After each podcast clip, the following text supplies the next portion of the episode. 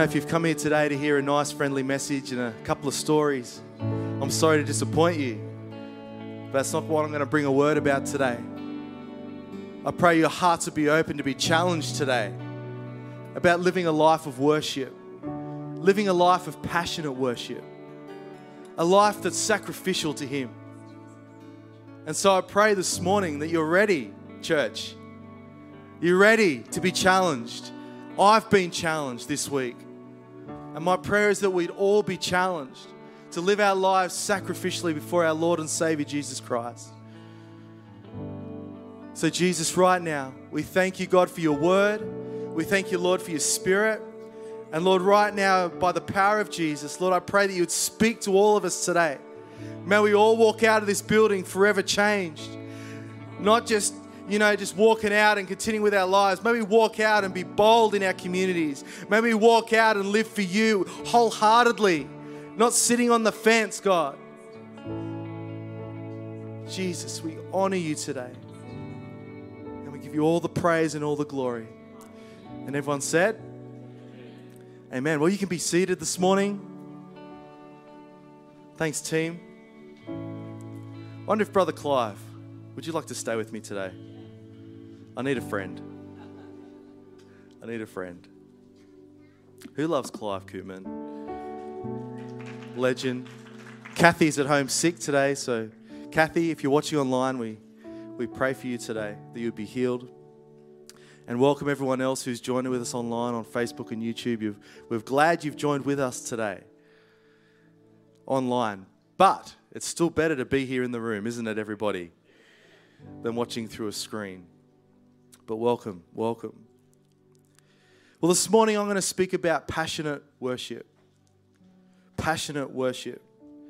And you know, you could easily say, well, you're the worship guy, right? So that's easy to speak on. But I have been so challenged this week when I've been delving into this topic that even I'm sometimes like, do I just go through the motions?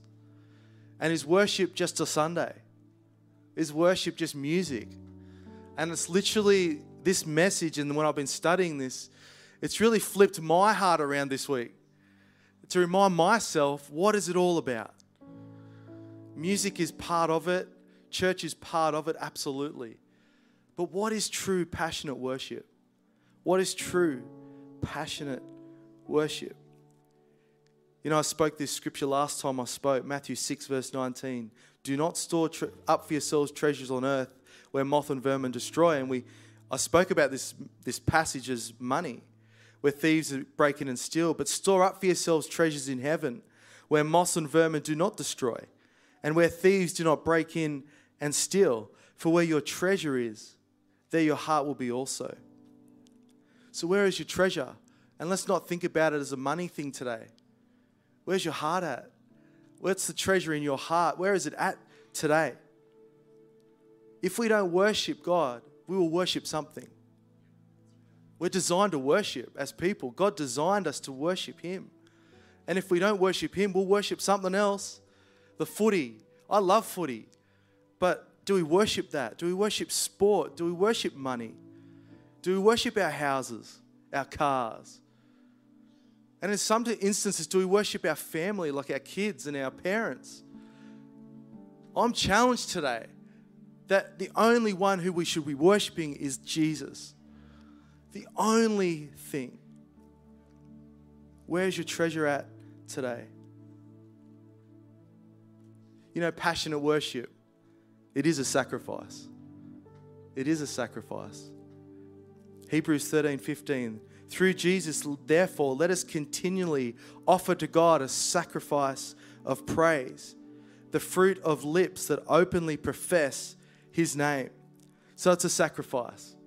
Worship is a sacrifice. Matthew 10, verse 32 to 39 says this in the NIV Whoever acknowledges me before others, I will also acknowledge before my Father in heaven. But whoever disowns me before others, I will disown before my Father in heaven.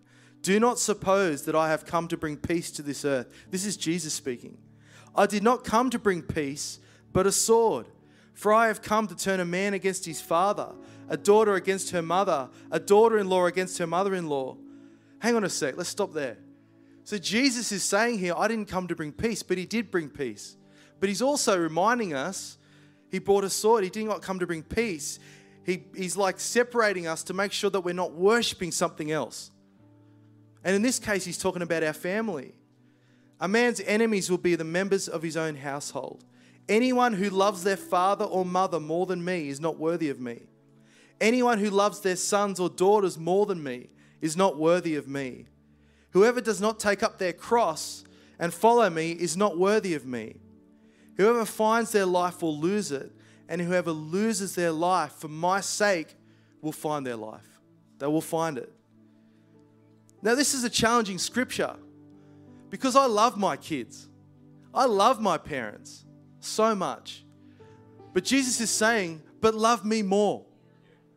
But love me more. And I think about my kids and my family, and I love them to bits. I would do anything for them. I will sacrifice my life for them if I had to. I'd jump in front of a car if I saw a car coming, whatever. I would do that for my kids. And Jesus is saying, Love me more than that, and you will find your life. Whoa, so challenging. It doesn't mean that He hasn't brought peace to us, it doesn't mean that He doesn't love us. He's just challenging us in this scripture. He's challenging the, the, the disciples here. It all sounds extreme, doesn't it? But we get so comfortable in our society. Church is easy when it's comfortable. It's easy. God is not an angry God, but I believe He wants us to worship Him and no one else. God is a God of love, but let's not take that for granted this morning. It's easy, right, to think, well, he died on the cross, my sins are forgiven. He's got grace, grace, grace, grace, grace. I can live my life and, you know, whatever happens, happens, and I'll just do what I want.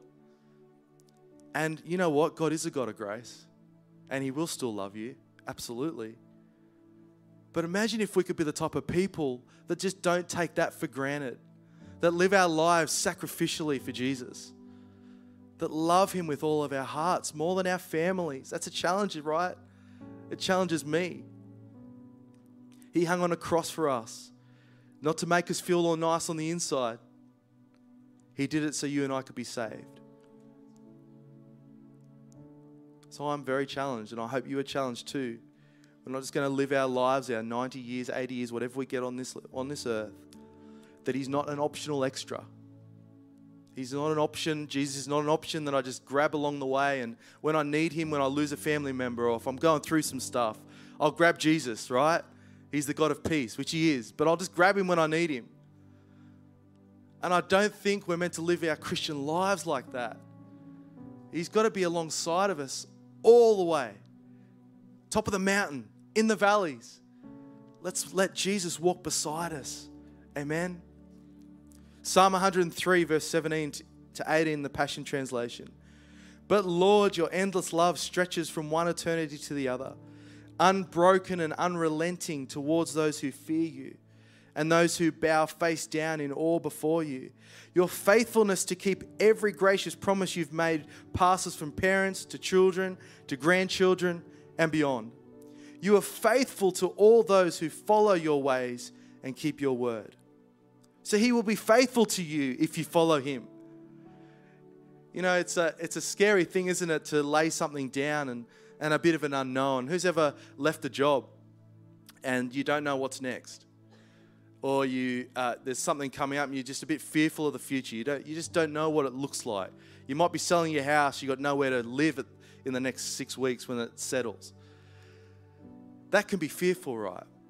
But living is with Jesus is a challenge. It is a sacrifice, a sacrifice of praise to live with Jesus. You know, in uh, Bible college back in the day, we used to we learn about the circle of balance, the circle of life, like the, balance we should have. It's like you know, you have ten percent of your time family, ten percent of your time is this, ten percent of your time spiritual, you know, twenty percent exercise, and you used to have this balance of life, and uh, what your day and your week would look like.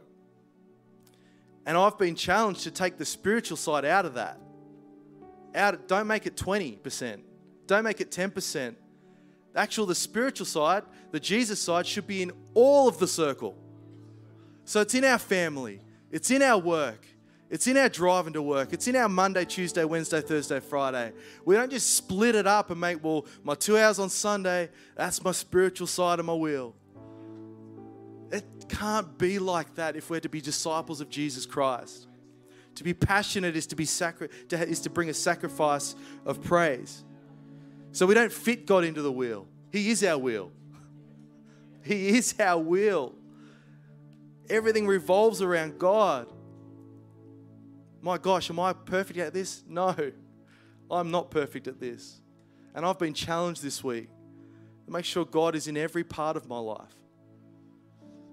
And it's easy to say, well, you're a pastor, right? Like you got time for God, you know? you can do whatever you want, take time and spend, you know, hours with God. That's not true. And it's actually a heart thing, not a time thing. It's a heart thing. You know, you can talk to God in your car. You talk to God in your office desk. You talk to God in the most crazy moments of your life. He's there. He has to be with us. It says this in Matthew 22, verse 34. The greatest commandment. Hearing that Jesus had silenced the Sadducees, the Pharisees got together, one of them an expert in the law. How many, how many people know an expert in something? self proclaimed. Tested him with this question Teacher, which is the greatest commandment in the law? And Jesus replied, Love the Lord your God with all your heart, with all your soul, and with all your mind. This is the first and the greatest commandment. And the second is like this love your neighbor as yourself. So, what Jesus is saying, the first commandment, is love the Lord your God with all your heart, all your soul and with all your mind. So, in your whole being, that is the first thing that we should do. That's why it's a sacrifice to have a devotional time. It's a sacrifice to put time away to spend with God. It's a sacrifice.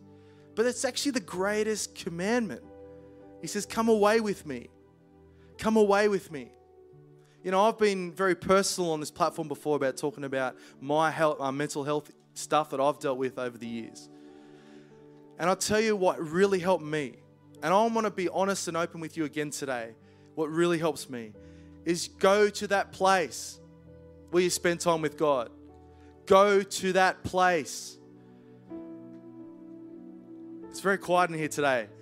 Go to that place where you spend time with Him. He's your healer, He's your redeemer, He's with you, He's your peace, He's your comfort. They're those things. And I'm not against medication at all. At all. Actually, I'm for it. But He's greater than that. His peace is higher than that. His love is higher than anything. So, why do we struggle through life and we just kind of bounce around and get thrown around and we don't have that place where we spend with Jesus? That constant, that thing that's stuck in the ground that we can grab next to and hold on to. That's Jesus for us. That's Jesus. And we need to find that place.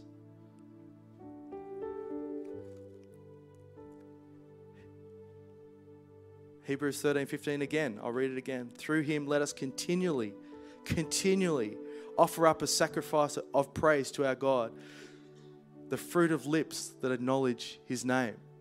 So, not just on Sunday mornings, guys, continually continually. You know, in the Old Testament, I was reading this this week, and it was, it's quite funny because in the Old Testament, they used to sacrifice an animal was part of their praise. Could you imagine having to bring your tithe to the house and your first cow or your first sheep in your paddock? I could see Jamie doing that. Bring with a leash. But that's what they did because they brought the best of what they had to God. Thank God we don't have to do that anymore, guys. We have the Holy Spirit.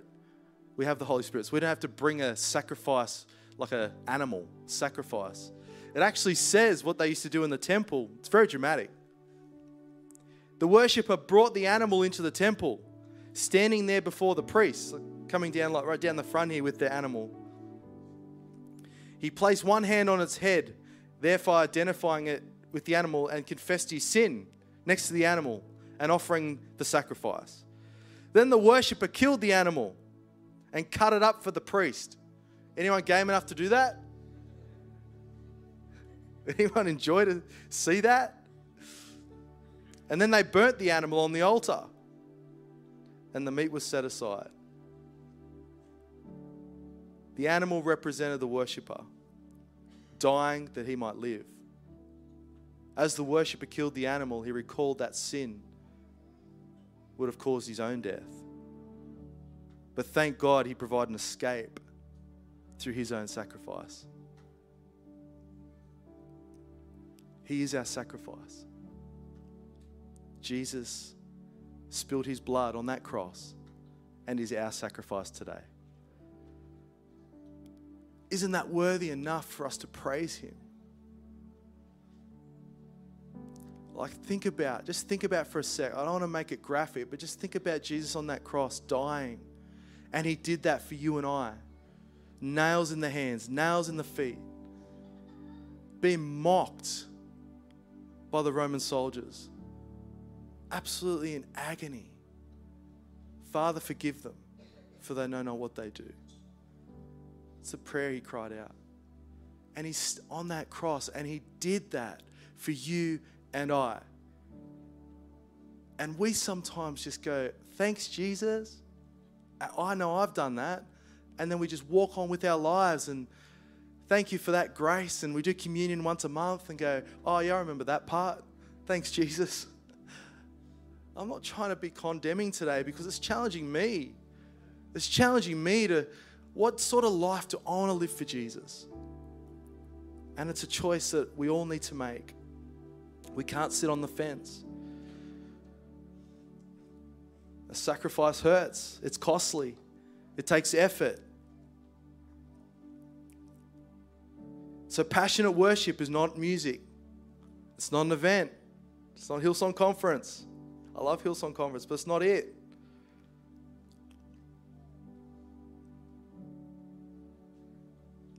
What does worship say in the Bible? What is true worship? The most common words translated worship in the Bible mean to kneel, to lay face down before someone as an act of reverence. Biblical worship is acknowledging that God is the King and living our lives in light of that truth. That's what the Bible talks about worship. It's not the flashing lights, skinny jeans, and all that stuff. It's actually not. Worship is so beautiful and powerful when we understand it from God's perspective. And passionate worship is true worship. In the New Testament, the word translated worship in the Greek is proskuneo. Did I say that right, Robert Badman? Come on, man. But that's the definition, which means by kneeling like this.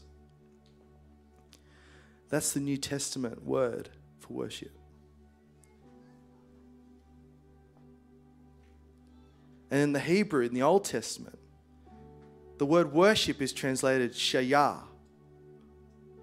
which means to bow down. It means the same thing prostrate oneself before a monarch or a superior in homage. Both these words in the Bible mean the same thing. So, from the Old Testament, before Jesus, to the New Testament, and we have Jesus, the word worship literally means to bow down.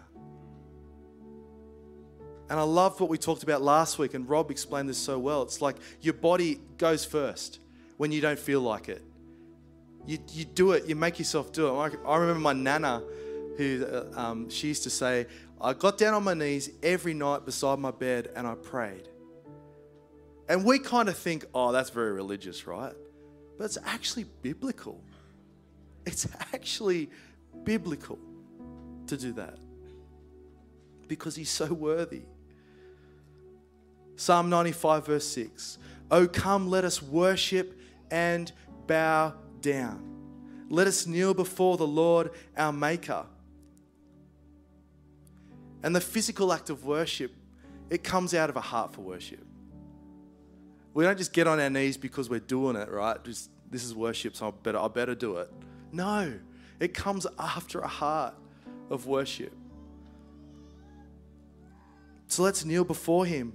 And this is not just kneeling down right now, but it's about kneeling in our hearts, laying down our lives in worship to our God. God is spirit, and His worshippers must worship Him in spirit and in truth. In spirit and in truth. And I used to read this scripture and go, Spirit and truth, what's that mean? Like spirit and truth, spirit and truth. And I think God has given us the Holy Spirit. He's given us the Holy Spirit.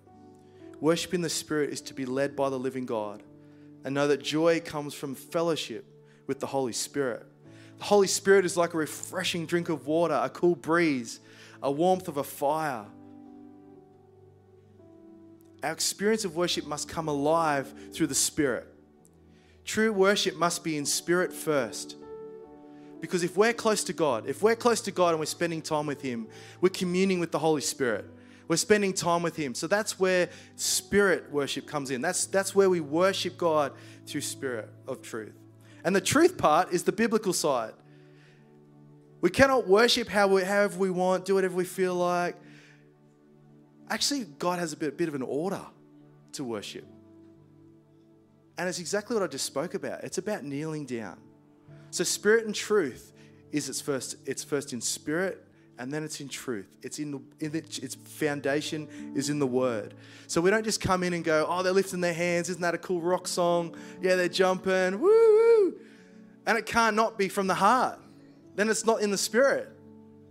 It has to be spirit and in truth. Worship has to be grounded in His word. The tendency of worship in the Spirit without the Word is lawlessness. We might love God, but we don't do what He says. And the tendency to worship in truth without the Spirit is legalism. Oh, the Bible says to lift my hands. That's legalism. It's got to be in spirit and in truth. Our hearts have to be encountering the living God. Truth is a person, and his name is Jesus. Truth is a person, his name is Jesus. John 14, 15. If you love me and you keep my commands, love me and keep my commands. If you love me, keep my commands. If you love me, keep my commands. So we can't just take all the grace side and go, oh, worship him, yeah, woo, and then forget the Bible and go, oh, you know, he knows my heart. it's spirit and truth. They go together. Goes together. And I just want to share a little bit on, the, on music.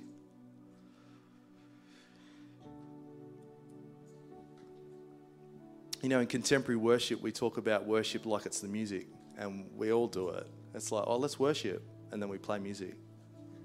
And like what I've just said today, it's not just it. Worship is way, way bigger than just music. But in saying that, God made music, He invented it, He's gifted it to people to make music for Him. And over the years, I don't know if you've known this, some of the most famous songs that have lasted generation after generation after generation for hundreds of years have been songs that put Him first. You know, you talk about some people like, you know that song from the 70s, you know, I'll go, no, not really. it was before I was born. oh, yeah, a song from the 60s, was that really, it was like a hit. And I'm like, never heard it. And then there's songs that are written like Amazing Grace and how great thou art that just outlast generations. So God made music, and it's a gift to us. It's a gift to us. It helps us. You know what music does for me? It helps me take my focus off everything else and puts it onto Him. That's what music does for me. Ephesians 5, verse 18. And do not get drunk with wine. Well, there's a scripture for some Christians. For that is debauchery, but be filled with the Spirit addressing one another in psalms and hymns and spiritual songs, singing and making melody to the Lord with your heart, giving thanks always and for everything to God the Father in the name of our Lord Jesus Christ, submitting to one another out of reverence to Christ. Whoa. So that's what worship music can be. It helps us be filled with the Spirit, it helps us to submit to one another, and it helps us to give thanks to our Lord and Savior, Jesus Christ. So I want to say this. I hope today it's made sense. So I've tried to explain that worship is not just music, but I also want to explain how the power of music and how Jesus, how God invented music to help us to worship Him. So when we're filled with the Spirit, we will sing and make melody, but it won't just be from our lips, it'll be from our hearts. So when we sing these lyrics on the screen, my challenge is let's just not make it lips moving and a little bit of singing or whatever, or hands clapping. It has to come from our heart. It has to come from our heart. A spirit of thanksgiving, a spirit of thankfulness. You know, sometimes when I'm going through something, I don't have the words to express it, or I don't know if I can talk to anyone. Do you know, I literally say to God, God, I'm so thankful. I'm so thankful, God. And you know those things that I'm stressing about, worried about? I forget them. I forget them because I'm replacing those fears with thankful, thankfulness. And you know, in, in mental health, which I've been learning over the last year or so, are three things that you're grateful for. And if you keep repeating those three things, it literally rewires your brain. Wow. Not the medication, nothing three things you're thankful for every day rewires your brain. And that's from the Bible, the renewing of our minds. Come on. So there's a bit of a session for you, therapy session. Come on, three things you're thankful for. So this morning, Matthew 15 and 8, these people honor me with their lips, but their hearts are far from me. So, Lord God, today, we pray, Father, that we wouldn't just take worship and church and moments of worship of something that we just sing a note or just sing it out. Lord, may it be from our hearts. May our lives, God, not just be flittering in the wind, God, but may we just focus and give our lives to you. So we give praise to you today. We're thankful to you today for what you sacrificed for us. We're so thankful, Jesus. And we pray that we would honor you with our lips and we would also honor you with our lives. May we worship in spirit and in truth. In the powerful name of Jesus. And everyone said, Amen. Well, stay seated for a bit. We're going to sing an oldie, um, and Ainsley's going to lead it. And I just want you to sit there and in your hearts, don't open your mouth. Just get right with God in your heart. And then we can stand and we'll sing a bit of it as well.